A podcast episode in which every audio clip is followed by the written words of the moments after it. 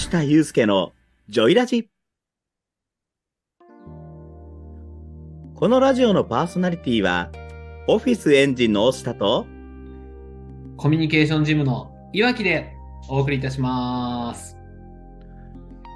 よろしくお願いします。パチパチパチパチパチパチパチパチ。金曜夕方。第19回。はい、というところでやっていきましょう。今週もよろしやくお願いしまっていきましょう。お願いします。す。はい。ではね、このラジオを初めて聞くという方もいらっしゃいますので、このラジオについて軽くお伝えしておきます。声の整体師、そしてコミュニケーションの専門家として活躍されている押田祐介さんと、オンラインでコミュニケーションのパーソナルジムを運営している岩木が対話型で進めていくラジオになってます。よろしくお願いします。よろしくお願いします。まずは、前回の放送を再生いただいた方、いいねいただいた方、本当にありがとうございます。ありがとうございます。現在、現在、スタンド FM と、ポッドキャストで配信しております。それぞれコメント欄とかにコメントいただいて、それをテーマにしてラジオを撮っていくっていうのもいいかなと思いますので、そのコメントと、あとですね、聞き直す方、概要欄の音声目次を使ってですね、ここから、この話から聞いてみたいよってことありましたら、ぜひご利用ください。あと、声の相談コミュニティ、ジョイラボラトリー。こちら、入会の募集しておりますので、どうか皆さん、私、押したと、そして、いわきとつながってください。よろしくお願いします。つながりましょう。ぜひよろしくお願いします。そんな感じでですね、岩木さん。はい。ちょっと今日は冒頭から聞いてくださいよ。お、な、あれですね。フロントトークはなく、直できましたね、直で。そう直で言ったんですけど、いや、たまたまね、ちょっとこの間、ある方から、なんか相談を受けまして、ほうほうどんな相談ですか？なんかそう、なるほどな、そこやっぱり知らないんだなって思ったんですけど、はいはいはい。声を出すのにいい飲み物って何ですか？声を出すのにいい飲み物とは？ほう。なるほど。なんかちょっと面白いですね。そう、あ、そうかそうか、そういう風に聞いてくる人がいるんだと思いながら、飲み物か。うんうん声を出しやすくなる飲み物っていうと、やっぱりその蜂蜜がをお湯に溶いて、私よくやるんですけども、うん。はい。あの、熱すぎない。ある程度あったかい、そう60度とか70度ぐらいの、うん60度ぐらいかな？ちょっと暑いかな？もうちょっと低いぐらいでもいいんですけど、はい、まあ冷たくない飲み物っていうのはまず前提として。あ温かいのがまずは大事っていう。そうですね。温かい、温かさを感じる飲み物って大事なんですけども、私よくやるのが、蜂蜜と、うん生姜の絞り汁。ほう、生姜の絞り汁。はいはい。そうです、そうです。で、少し、あの、レモンで酸味をつけて、それをお湯で割って飲むっていうのを。ああ、ほっとしそうな、ほっとしそうなドリンクですね。そうですね、ほっとしそうですし、体温もキープできるので、生姜で。うんうん。はいね、そういったところを、体温をやっぱり一定、その喉周りの体温ってある程度保っていると、すごく声が出しやすくなるので、うんうん。ただ、あの、生姜入れすぎると今度刺激物になって、こへってなるので、ここは気をつけないといけないんですけどね。確かに。そうですね。調子乗ってね、調子に乗ってこう生姜を入れすぎるとちょっとね、大変なことになる。そうですね、そんなお話をしながら、あと、絶対に歌う前とか、はいはいはい。あの、例えば声を出さないセミナー前とか、セミナーの時のドリンクで、はい。飲んじゃいけない飲み物っていうのがあるんですよ。お、逆にってことですよね？そうそうそうそうそうそう。なるほど。これあれですか？クイズ形式になるやつですか？あ、いいっすね。それでいきますか？じゃあね、あれですよ。コーラじゃないですか？冷たい、冷たいコーラ。ダメなやつ。冷たいコーラもね、確かに、こう、シュワシュワしてねってあるんですけど、いやそうじゃないんです。意外な飲み物です。意外、わかった。牛乳とか、あの、ミルクとか、なんか、ま、まろやかになりそうじゃないですか。喉が。むしろいいですね、それ。あ、いいのか。よかったのか。意外な飲み物。水水だから、そう、水はバッチリです。あまあ、なんですけど、一番最悪なのがね、ウーロン茶なんですよ。えー、あーえ？ウーロン茶？そう、意外と飲みがちじゃないですか。はいはい。なんか油を流しちゃう的な話を聞いたことあるんですけど、別？そうです、そうです。あのーこの声帯ってね、筋膜が合わさって、ブブブって弦動、弦音を作るって、振動を作るって話してたじゃないですか、以前。はいはいはい。ね、それをするにしても、例えばこの声帯がカラッカラの状態やったら、もう、うんって擦れるわけなんですよ。はいはい。摩擦がめっちゃ大きくなりそうですね。摩擦が大きくなって、結局それ炎症を起こしちゃうので、声枯れにつながるんですけど、なるほど。で、そこの潤滑剤になるのが、あの、唾液であったりとか、そういう油、体液になってくるんですけどこのウーロン茶ってね、飲むと、この声帯周りの、その油分とか脂質とか、そういったものを全部洗い流しちゃうんですよ。なるほど。そういうつながりがあったんですね。そうなんですよ。だから、ウーロン茶の中でも黒ウーロン茶とか最悪ですよね。僕ね、昨日夕飯の時ひたすら黒ウーロン茶飲んでたんですって。そう、だから、カラオケでウーロン茶って置いてあるんですけど、ね。はいはいはい。あれ飲んで歌うとほんまに声出なくなります。ああ、そういうことなんですか。知らなかったですね。なんか、あの、ウーロン茶が喉の油を流すよみたいな話を聞いたことがあって、あ、はいそうなんだなぐらいだったんですけど、それが声帯へのダメージにつながってるっていうことは全然わかんなかった、知らなかったんで、なるほどな。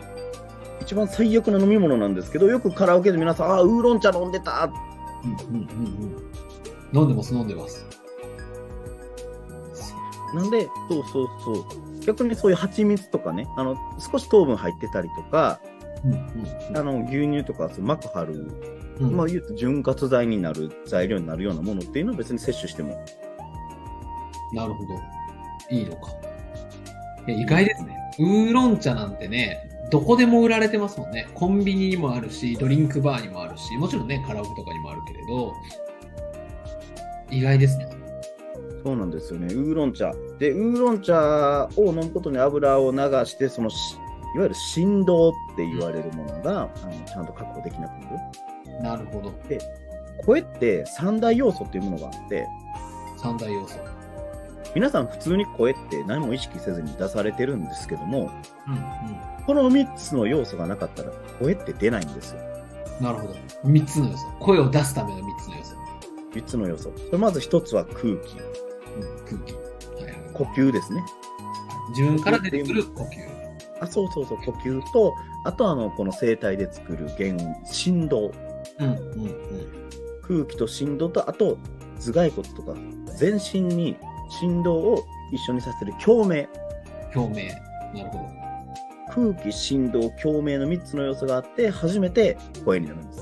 うーん。なるほど。だからそこ、あ、どうぞ、ごめんなさい。あそれで、あと最後、言葉を作るのが口の形と舌の形。うん、うん、うん。なるほど。それで声ができているから、その5大要素をコントロールできれば、声を自由に操れるというか、自在に使えるってことなんですか？そうですね、三大要素である声になる三大要素、プラスアルファ言葉にする舌の形と口の形っていう、この5つをしっかりと意識すれば、整った声っていうのが、ちゃんと相手に伝わりやすい言葉っていう形で出てきます。欲しいですね。その要素は。で、逆に言ったらあれですよね。その3つの三大要素と、最後のね、2つ、全部で5個あったとしたら、そこ、そこさえしっかりしておけば、えっと、困らず声はしっかり届けられるってことですよね。そうなんですよ。そこさえしっかりと、あの、正しいうん持っていき方っていうものをしてあげれば、今現状、これを聞いてる皆さんが困られている声の悩み、うん。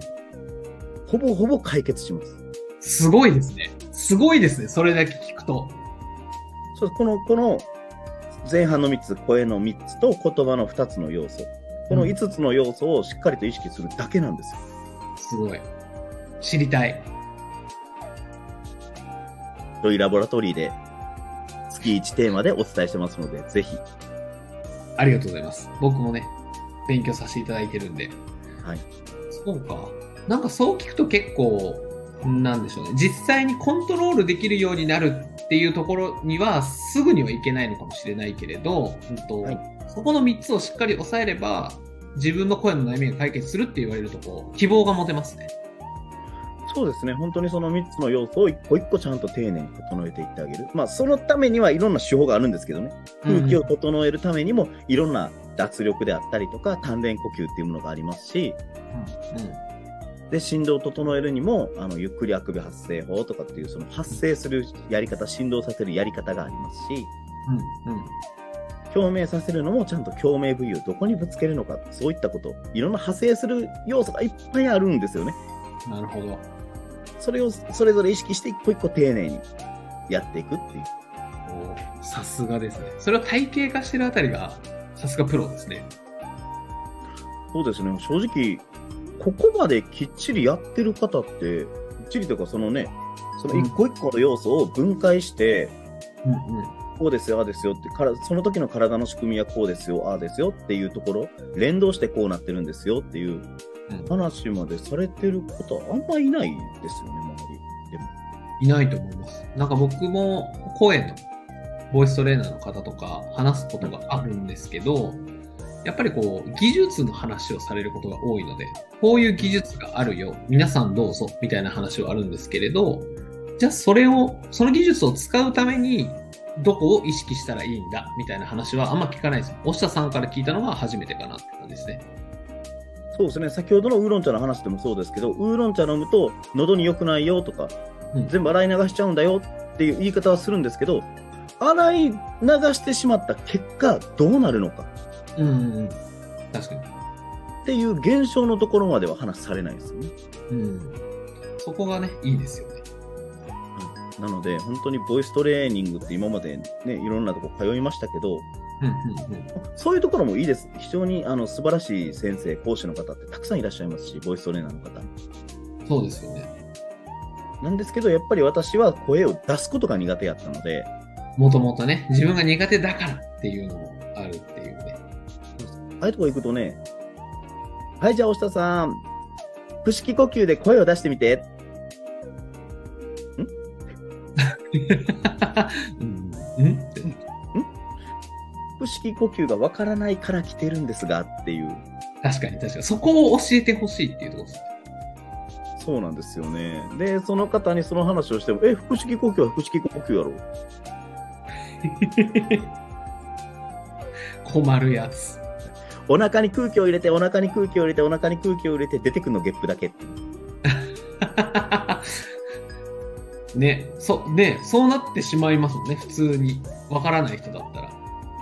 そうなんですよね。そのお腹に空気を入れてっていうのも、ちゃんとこう鼻で息を吸って、横隔膜で呼吸をしましょうね。横隔膜で呼吸をしましょう。どういうことかというと、肺っていうのは自力で膨らむ機能はないんですよ。膨らんだり縮んだりする機能は自力ではできなくて、うんうん。体の中の横隔膜を下げることによって、体の中の内気圧が変わるんですよね。で、外気圧と内気圧の差を埋めるために、肺に空気が入ってくるんですよ。なるほど。で、それを横隔膜をぐいーっと押し上げることによって、肺をキューって潰していって空気を抜いていく。おー、すごい。専門家ですね、完全に。すごい。そうですね。でなので、そのお腹に空気を入れてっていうのは、お腹に空気を入れるんじゃなくて、しっかりと横隔膜を下げて、うん、うん。気圧、中、内気圧とかの差を、圧の差を作ろうね。うん、そして肺に空気をいっぱいたっぷり入れようねって横隔膜をしっかり下げてうん、うん、うん、うん。っていうのが腹式呼吸って言われたらわかるんですけど、はいはいはい。腹式呼吸一言で言われるとね、そうなんですよ。わからないんですよ。わかんないんですよ。だ誰が教えてくれるんですか、それ。私が教えます。ありがとうございます。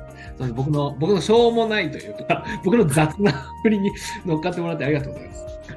ね、大下さんが教えてくれるんですよ。ジョイラボラトリーでね。本当に体の仕組みっていうところから、あの、本当に悩んでる方はたくさんいらっしゃいます。もう、ボイストレーナーのところ行かれても、あの、何それって言われることもあると思うので、ぜひそういうお悩み抱えてる方は私のところに来てください。私も同じ経験してきましたので。ありがとうございます。楽しみね。あの、心強いですよね。同じ悩みを共有していきましょう。間違いないです。はい。まあ、そんなところで岩木さんの最近どうですか？僕ですか？なんかね、いろいろ考えてたんですけど、はい。今日は、押下さんに聞いてみたいシリーズを持ってきました。なんか久しぶりな気がしますね。そうですね。久しぶりの、押下さんに聞いてみようシリーズをいわきは今日持ってきたんですけれど、はい、なんでしょう、なんでしょう。えっ、と、私が、うんはい運営しているコミュニティの会員さんからちょっと質問をいただいてまして、コミュニケーションジムですね、オンラインの。はい。で、その友人からですね、クライアントさんから、はい初対面で、はいえー僕、まさみっちーさんと呼ばれてるんですけど、なんか前回、はいえーまさみっちーさんが意識していることは何か教えてくださいと。初対面で初めて会う人に対して、時に何を意識してコミュニケーションを取っているか教えてくださいという質問をされたんですね。はい。で、僕としては、うん、どちら、えっ、と、言葉じゃないものを意識してねっていう話をしてたんです。はいはいはいはい。なんか人はこの順番で話そうとか、この言葉を伝えようっていうのは意識的に考えるけれど、どんな表情でとか、えー話し方でとか、気持ちの持ちようはどうするみたいなところをメインにお伝えしているよという話をしたんですよ。はい。で、押下さんは声のプロフェッショナルじゃないですか。はいはいはい。うん、初対面で、はい初めまして。で、どうしても、まあ、爪痕を残すというまではいかなくても、次につなげたい。関係性がつながるような、えー人間関係に持っていきたいときに、どんなことを意識してらっしゃるのかなというのをちょっとお聞きできたらなと思いまして。ということですね。わかりました。そういう意味では、私は一つ、まあ、メラビアンの法則ってあるじゃないですか。はい、ありますね。見た目、外見、見た目が55%。で、聴覚情報、その声っていうものが38%。うんうんで、言葉遣いっていう言語情報が7%。それで100%でその人の印象が決まる。そうですね。で、そこで言うと私の場合38%の声っていうところはとにかく意識しますね。38%の声の部分ですね。聴覚に訴える部分。そうですね。あの、見た目とか言葉遣いってもちろん誰でも意識するじゃないですか。はい。そこを意識したところで他と差がないんですよ。うん。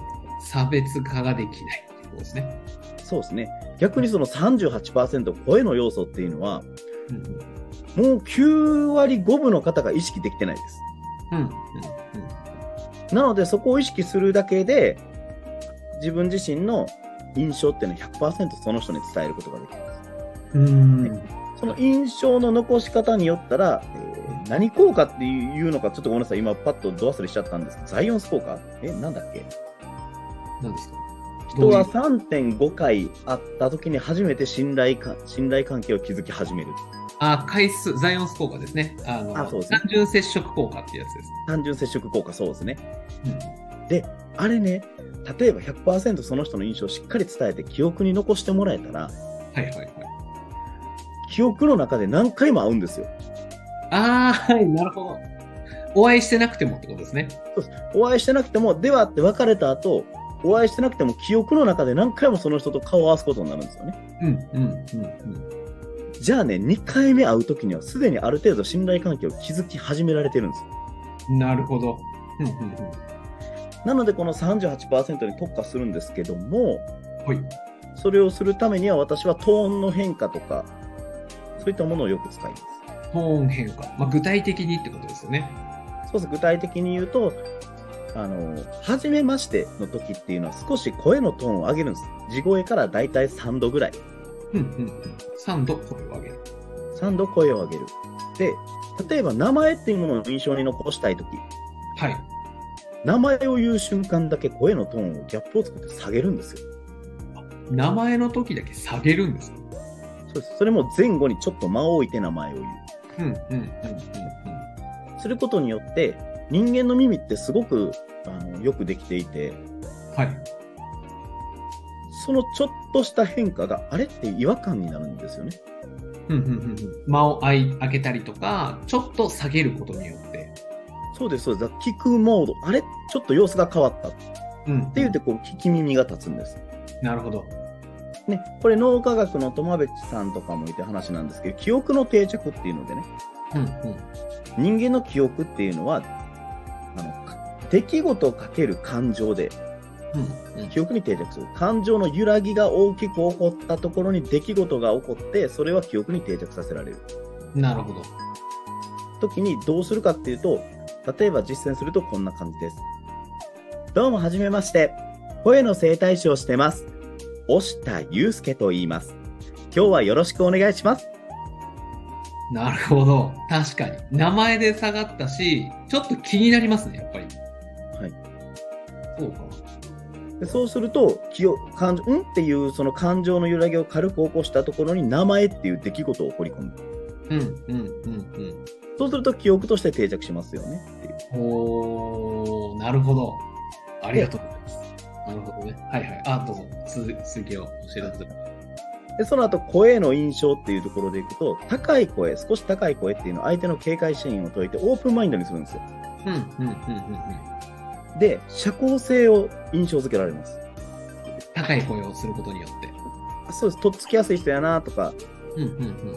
関係持ちやすい人やなって印象を与えます。なるほど。高い声か。でも低い声っていうのは逆に信頼感とかうん。説得力とか、あのそういったものを与えます。なるほど。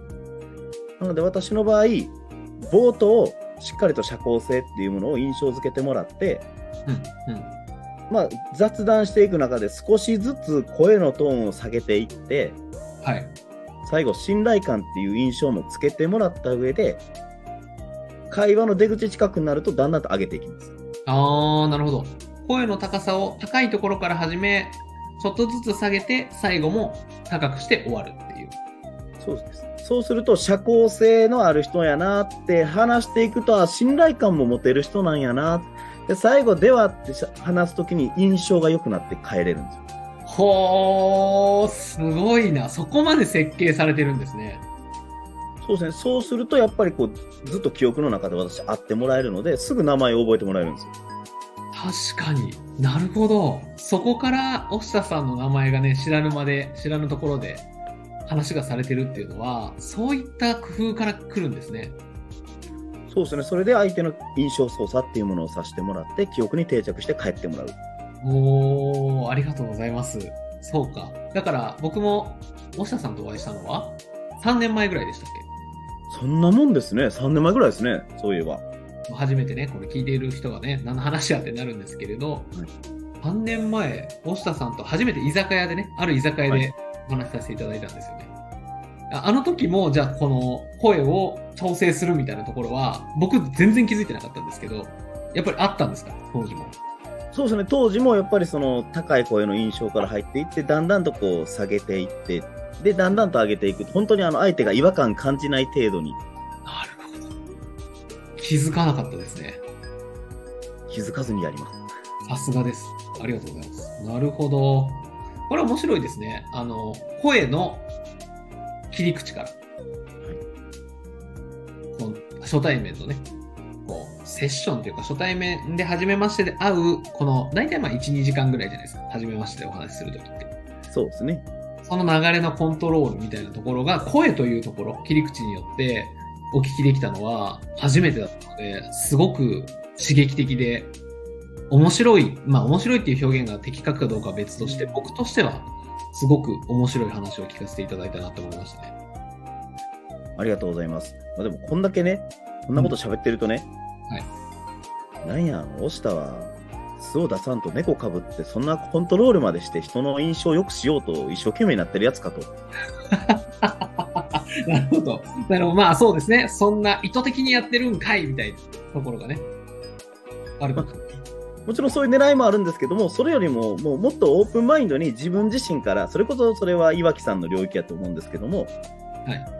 自己開示っていうところですね。自分自身がオープンマインドになることによって、相手もオープンマインドになってもらうっていう。うん。うん。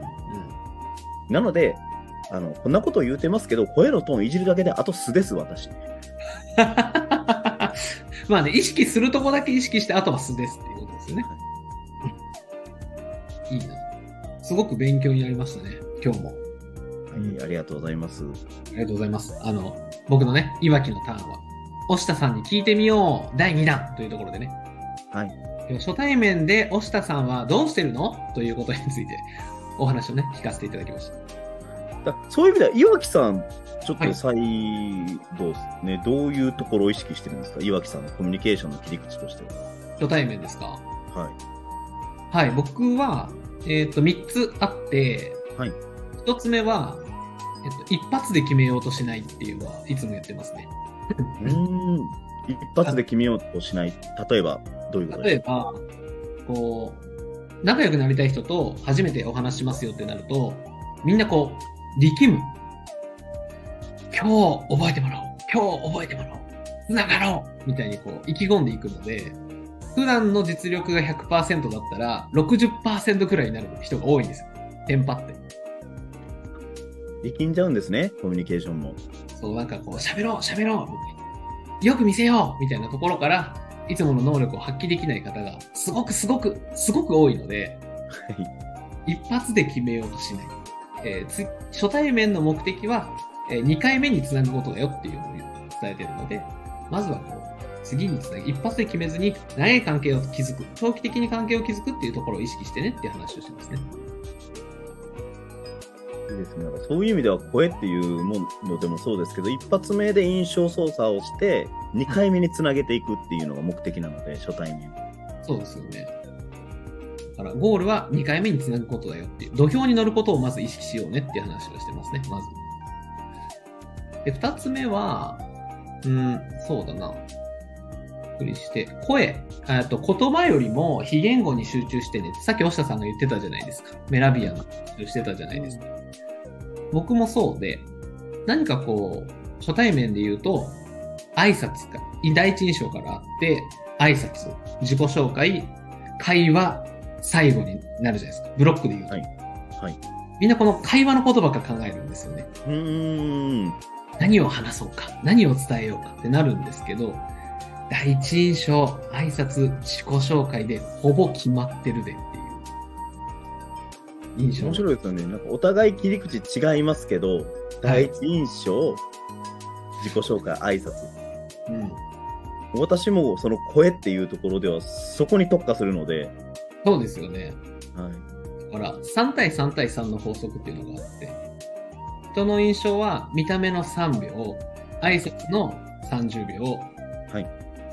えーあとは自己紹介の3分。で、ここでほぼほぼ印象決まるって言われてるんですが、その間って、話が上手い下手ってほぼほぼ関係ない領域じゃないですか。そうですね。そうなんですよ。なので、もうそこで話す内容は、ぶっちゃけテンプレートでもええでって話をしていて。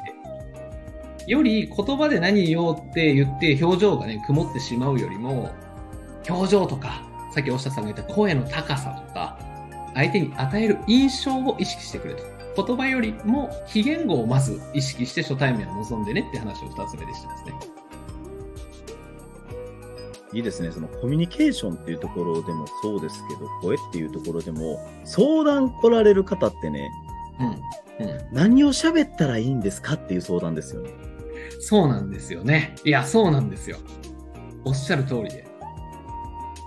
違うんだよそう、違うんだよ。そう、そうなんだよ。違うんだよ。そう。聞くんです。と。そうですね。聞くしまずは、そう、自分の非言語もコントロールするんだけれど、相手の非言語見てねっていう。うーん。本音が出てますよ。あなたの話がつまんなかったらつまんなそうな表情になってますから。本音出てますから、ちゃんとウォッチしてねっていうのを伝えてますね。なんかこう、こんな話をしてると、本当に私にしても、岩木さんにしても、どんだけ初対面の印象を良くしようと全力で注いでんねん、こいつらって思われるかもしれないんですけど。いや仕方ないですよ。そこで勝負ついちゃうね。はい、そうですね。ほんとそうです。あと3つ目いいですか ?3 つ目。あ、どうぞ、はい。これはね、あの、僕がすごく意識してるんですけど、はい。あー、楽しかったな。また話したいなって思わせることを全力で意識してます。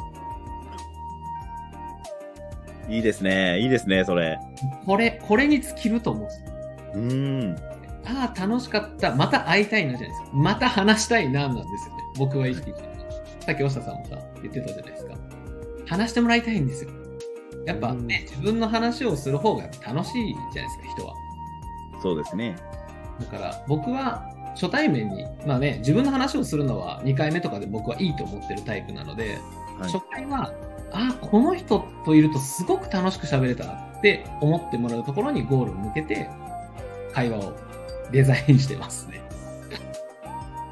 全力でね、あの、気に入れたいと思ってるんで。まあ、お互いね、そういったことを研究する専門家でもありますから。そうですね。いや、本当に。だから僕はそういうデザインをしてますね。初対第一印象は印象よく非言語から入り、で会話のところはまあ、詳しく言ってもいろいろあるんですけど、相手のこうストーリーを聞くようにしている。相手が今どんな仕事をしていて、どんな経緯でその仕事が始まって、どんな流れで今ここまで来てるのかっていう話を聞きつつ、先どうしたいのみたいな話を、で、ストーリーで聞きつつ、今日はありがとうございましたっていう初回はもう決まってるんですけど、流れが。そういうデザインをした上でやってるので、それはまあ、会さんに教えつつ、大下さんから学んだ声の部分、はい、声もコントロールできるんだなっていうのが分かって、すごく面白いなって聞いてて思いましたね。これだからどっちも身につけたらもう初対面は完璧ですよ。まあね、9大点を取ること、9大点以下になることはないでしょうね。そうですね。うん、なんか悪い印象で終わったことあんまないですもんね、最近。そうですね。私も確かに悪い印象で終わったことがないですね。うん。相手が答え持ってるから分かんないんですけどね。まあまあまあ。少なくとも、また、また会いたいですねって連絡が来る以上、悪い印象じゃなかったんだなっていうそうですね。捉え方をしてます。おっしゃると一緒です。ど全く一緒です。ありがとうございます。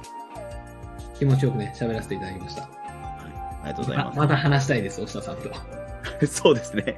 これ、収録終わった後、また喋るんかな いつも通りね。いつも通りで。さあさあ、今日もね、はい、お互いの話を、星田さんの話、そして初対面の時には何を意識したらいいのかというね、話をお互いさせてもらいましたが、はい。大下さんの今日のお話のまとめをお聞きしたいなというところですが、どうでしょうか？歌う前のウーロン茶ダメよ。